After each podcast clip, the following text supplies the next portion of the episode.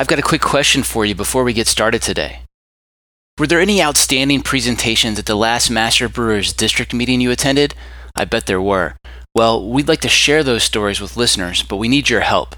Unless they attended that same district meeting, Master Brewers members, including me, will never know about these outstanding presentations unless they get uploaded to the Master Brewers District Presentations Archive. So next time you sit in on a really great presentation, ask your district officers if you can help them get the presentations uploaded. It's super easy. There's even a short how-to video link at the top of the archive. And if there's a presentation that you think we should highlight here on the show, shoot me a quick message. You can find me at community.mbaa.com. This is the Master Brewers Podcast, brought to you by the Master Brewers Association of the Americas, a volunteer organization dedicated to continually improving the products and processes of our membership since 1887. Let's go! Go! Go!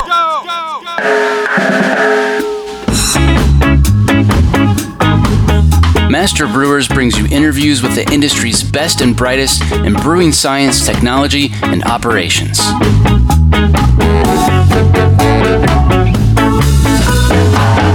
Calm down, I'm moving too fast. This Master Brewers podcast is proudly sponsored by Hopsteiner, a global leader in the hop industry focused on quality, sustainability, and innovation in new hop varieties and hop products.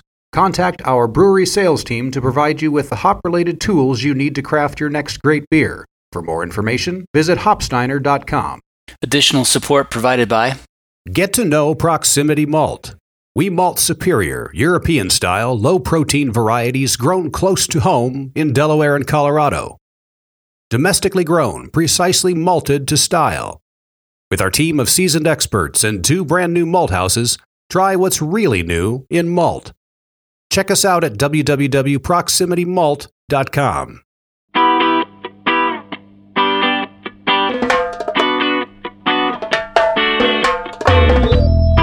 And if you can clearly identify a type of container, specific locations, specific labeling, things of that nature, you increase the participation and reduce the confusion around how to participate. This week on the show, we go all the way back to episode 12 to hear about a topic we should all be considering, sustainability. More specifically, how can you reduce solid waste that your brewery sends to the landfill? This episode first ran in November of 2016. We'll be back next week with a brand new episode that you won't want to miss. Today, I'm joined by Amy Johnson of North American Breweries. Amy, welcome to the podcast. Hey, thanks, John. So the most recent issue of the Master Brewers Technical Quarterly includes Amy's article, Solid Waste Reduction and Triple Bottom Line. Amy, could you begin by explaining what triple bottom line means for any of our listeners who aren't familiar with that term? Sure. North American Breweries is owned by our parent company out of Costa Rica, Florida Farm and Ice Company, also known as FIFCO.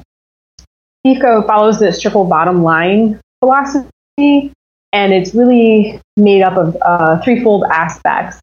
One is certainly the financial aspect. There's another aspect that's an environmental piece, which is really where this effort fits in. And the third aspect is about being good partners in our communities. In the article, you mentioned that you went into this project with no real previous experience in this area. So you had to bring in some outside expertise. How did you go about searching for outside help that would be a good fit for this project? A couple of things. A Google search. Who doesn't use Google these days? Yeah. The other thing is that I'm an alumni of Rochester Institute of Technology here in Rochester, New York. So I reached out to a couple of my contacts there and said, hey, do we have any alumni that work in this area? And as a matter of fact, RIT itself has the New York State Prevention Institute as part of its sustainability initiative and Sustainability Institute. And so we found them to be a good fit because they were focused on manufacturing in New York State and also had some experience in dealing with breweries. Okay. Now, could you describe the audit process that you went through? How long did it take? Were there any big surprises? It was a day and a half, and I'm chuckling because in a lot of ways, there weren't any big surprises. Yeah, I think we were actually hoping for a bit more of an aha moment or some type of breakthrough opportunity. And the reality was a lot of the things that we were already doing in terms of recycling simply needed some additional support and enhancement, or they were things that we were already aware of and just didn't have systems around. Okay. So you then determined three key areas of opportunity. What were those focus areas, and where was some of the low-hanging fruit? A big one was our labeling and bin usage. So kind of follows 5S principles from a lean manufacturing or a Toyota production systems, and being that if you can clearly identify a type of container, specific locations, specific labeling, things of that nature, you increase the participation and reduce the confusion around how to participate. So that really was a big focus for us.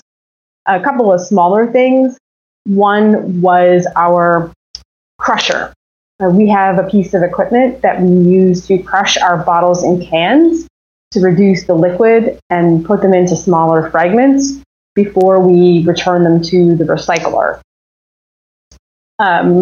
We probably weren't really doing so well at managing that process, both in terms of keeping glass and cans separate, because the more you can separate them and keep them by their like type, the more value and revenue you can get, and the better the recycler can actually handle those materials. Okay. And then the third area was we had some like processes, like materials that were being used in two different places that were being handled and collected in different ways. Great.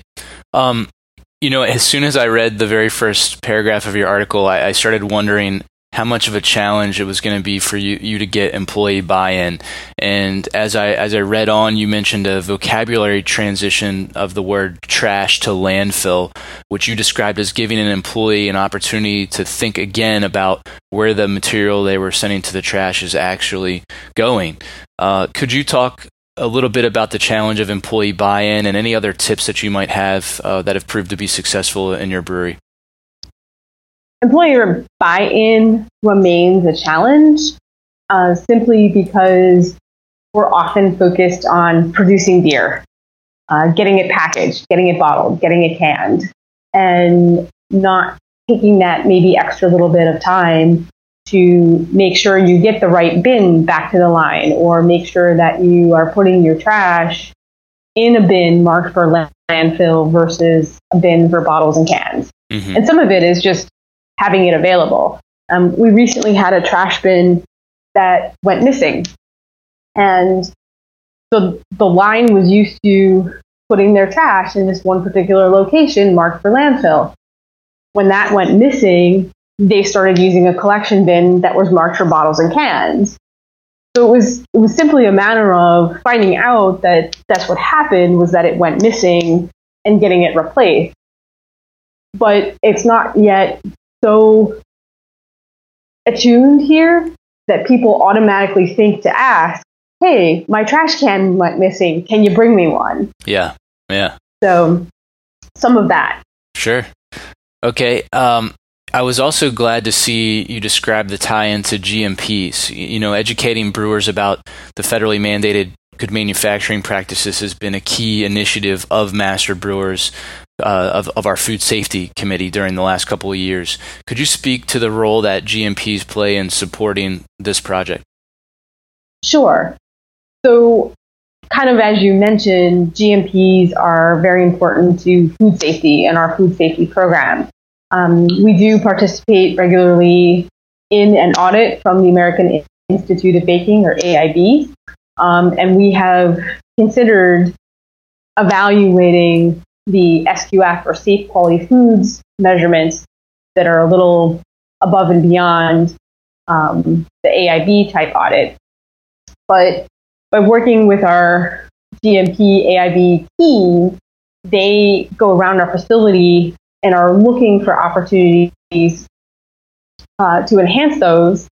And one of the big things with AIB is if you have a bin that is labeled for collection of a certain material, then they expect to find that material in that bin and not have it contaminated. Mm-hmm. So that team is now adding that piece when they are going around and doing their monthly audit in support of this solid waste reduction effort.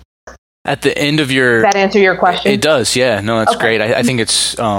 Yeah, I think it's really interesting how sometimes, you know, these things end up kind of tying together and supporting each other, and it's good.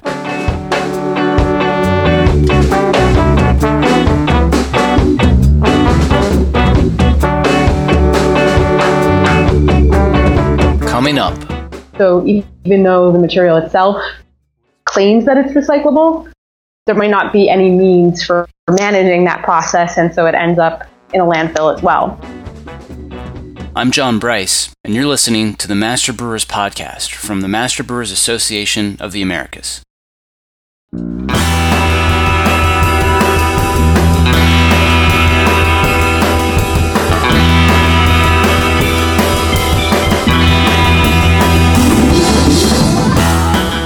Support for this podcast is brought to you by ABS Commercial is a full-service brewery and parts outfitter. From our Raleigh headquarters to our Denver office, we proudly offer brewhouses and fermenters from 3 barrels and up, yeast brinks, boilers, kegs, chillers, tri-clamp, and other stainless parts, all with the quickest delivery and lead times in the industry.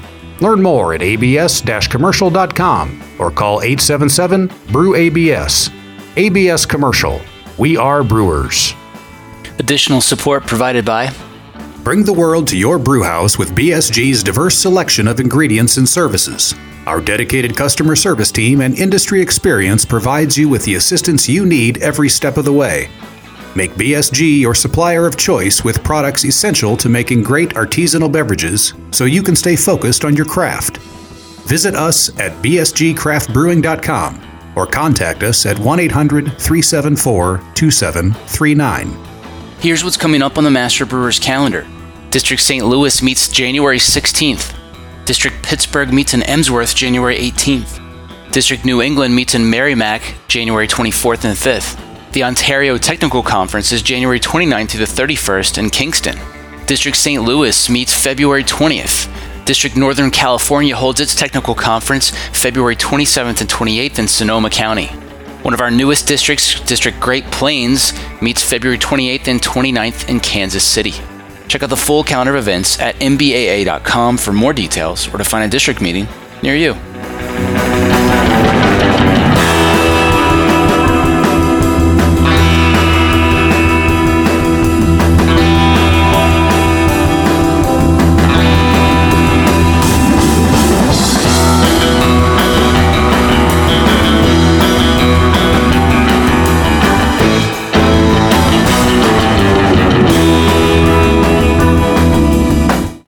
Now back to the show.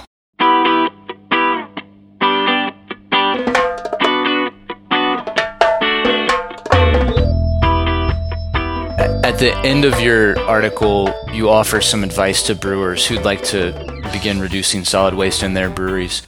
Listeners can, of course, download your article from the Technical Quarterly archives on mbaa.com and read all of your advice there. But what's the number one tip you have for listeners who want to kind of begin their journey in terms of reducing solid waste in their breweries? The number one tip? Yeah. I guess I would say go walk your brewery. Kind of with that is measuring it and asking about it. In other words, when you go out into your brewery, observe the waste. Where is it being generated? How is it currently being handled? What do employees do with something that they take off the line? Do they know where it goes? Do they know what happens to it?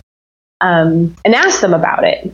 What we sometimes forget is that our employees are on the line every day working with these materials and with this equipment, and they have a lot of knowledge about where it goes, how to handle it, what could be done better.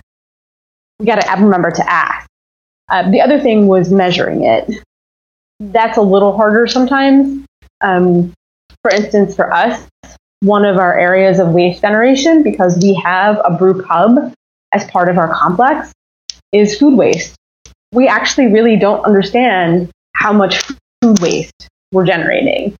But you can often work with your vendors, your waste haulers, your recyclers, to help provide you reports on the types of materials that they are picking up and how much they actually weigh.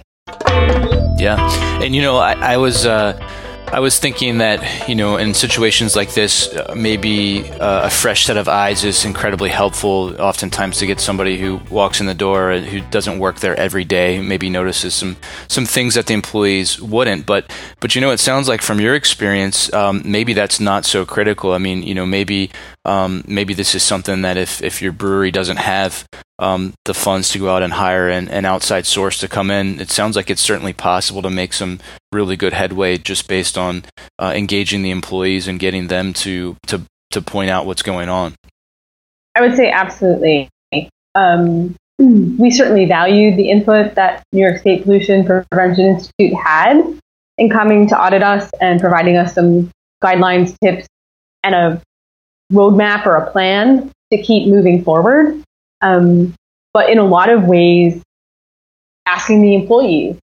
We had some instances of what I call the, of course we recycle it. Yeah. You know, you ask three different operators, and not everyone knows that you're supposed to recycle something. Right. So there's a lack of consistency there, and just that little bit can bring it all together.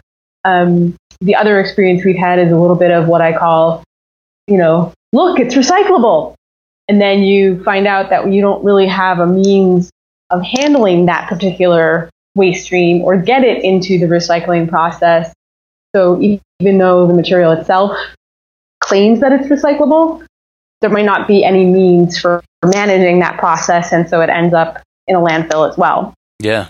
You also make a good point about, you know, asking folks from the area. But I like to ask folks from outside the area as well, or crossover, because to your point, they ask some of the, well, why do you do it that way kind of questions. And it can bring in a different perspective that the folks on the line may not be aware of. Yeah, that's a great point. Well, Amy, thanks a lot for writing this article. I think it's great to see this kind of spelled out. It's also great to see the progress that you guys have made and the impact that you make on the environment and our society. I think it's really important stuff here, and I hope this will entice some other breweries to go out and do the same and see where they can improve their operations and send less solid waste to the landfill each year. So thanks a lot for writing this article, and thanks for taking time out of your day to talk to me about it. You're welcome, John. Writing the article was kind of a nice hats off to the effort I had been making. And so when Mark approached me about it, I was like, oh, you want me to do what? And now just having the chance to speak with you about it has only added to the fact that I feel good about the efforts that have taken place here, and the results are really showing it.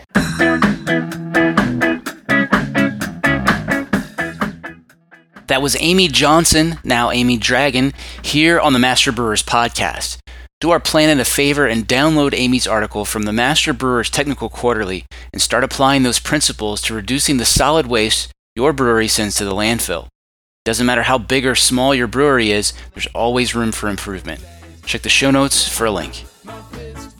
Don't forget to ask your district officers if you can help them get those district presentations uploaded to the archive. And drop me a line if you think there's a presenter we should have on the show. All the links you need are in the show notes.